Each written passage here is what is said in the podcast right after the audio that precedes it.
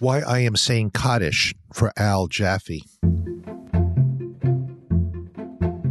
Mad Magazine was the Haggadah of my childhood. It was my sacred text, my script, and my constant companion.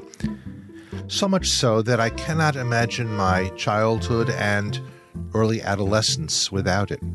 That is why today is a sad day for me and for so many others. Al Jaffee, perhaps the last of the creators of Mad, has died at the biblical age of 102. In 2016, Guinness World Records recognized him for the longest career as a comic artist. Let me go through that Haggadah, that sacred script of my childhood. I lived for Mad every month. Spy vs. Spy was a playful, silent introduction to the Cold War, along with Boris and Natasha from Rocky and Bullwinkle. Dave Berg's lighter side of introduced me to the small absurdities of life. And when his daughter attended my college and I met him on the first day of the fall semester, it was one of the most memorable days of my youth. Don Martin's cartoons. Yes, uh, they were in their own way a little sadistic, but as a 10 year old, what did I know about sadism and inappropriate humor? They were hysterical. Then, of course, there were the satires on movies and television shows. Those satires would introduce me to the art of satire and parody, which is a love that I have maintained for my entire life. Some of those satires became famous.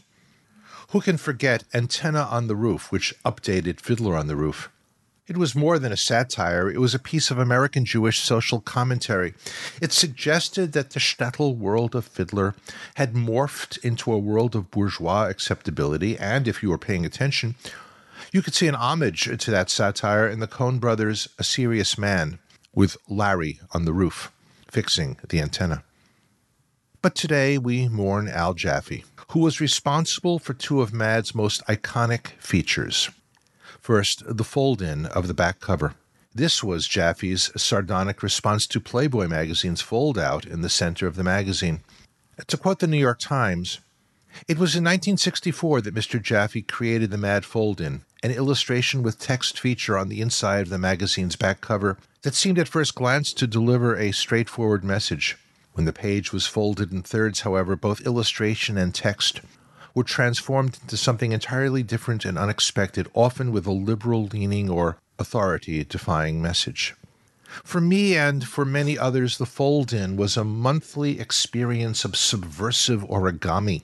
The idea that you could take a picture, fold it, and manipulate it and come up with something entirely new was a monthly artistic revelation. But second, and even more important, snappy answers to stupid questions. For me, this was inspirational. It was also, in a sense, aspirational. I knew that if I ever responded to stupid questions the way that he did, that I would get into serious trouble.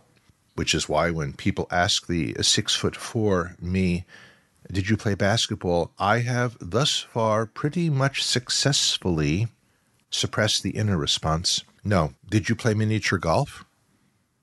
That is the point. Al Jaffee and the rest of the mad artists and writers created a world of response that we only wished we could emulate. Al Jaffee was deeply Jewish, born in Savannah, Georgia as Abraham to Lithuanian Jewish parents. His mother actually took him back to the shtetl in Lithuania for what was supposed to have been a brief sojourn, but which turned into years. How mad to do the American Jewish immigrant journey in reverse. He faced anti Semitism in his career.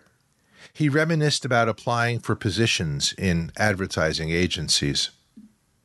In a lot of firms, there was an unwritten policy that no Jews need apply.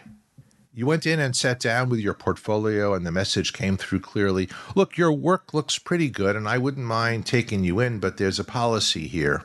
We don't hire too many Jewish people. That was what was amazing about the comic book industry. It was brand new. Jews could forge their own path. Mad Magazine was also deeply Jewish.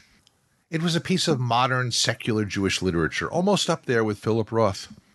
The list of the members of that fabled usual gang of idiots reads like a Jewish accounting firm. Al Feldstein, Harvey Kurtzman, who once drew a caricature of me, Mort Drucker, Will Elder, Dave Berg, and of course, Al Jaffee. No, no, women. This was the era of Mad Men. Contrast Mad with my second humorous love, The National Lampoon, which I started reading in college. If you wanted to extend Lenny Bruce's famous shtick, Mad magazine was Jewish, The National Lampoon was Goyish. The National Lampoon emerged from the decidedly Gentile and genteel walls of the Harvard Lampoon. Its creators were Gentiles, Doug Kenney and Henry Beard, so it seemed were many of its writers. As Thomas Carney wrote, the National Lampoon was the first full blown appearance of non Jewish humor in years. Not anti Semitic, just non Jewish. Its roots were WASP and Irish Catholic.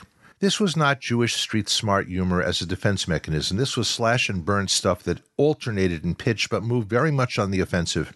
It was always disrespect everything, mostly yourself, a sort of reverse deism. Mad was not that way. It did not snarl, it soothed. It told you that life could be funny, but it did so in a way that was rarely cruel. It was the gentle, knowing joking of your uncle, not the elitist prank of the frat boy. At this moment, I flash back to a personal memory. It is a photograph. Decades ago, I was visiting my sons at summer camp. I picked up a copy of Mad magazine that belonged to one of them.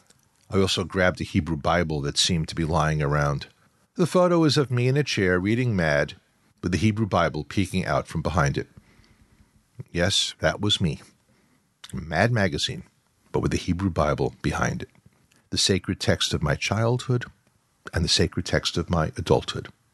So, in saying Kaddish for Al Jaffee, let me acknowledge my debt to him. Uh, the fold-in showed me that creativity could be disruptive and vice versa. Snappy answers gave me an attitude towards the absurdities of everyday life. But more than that, I go back to my childhood memories and honor this fact.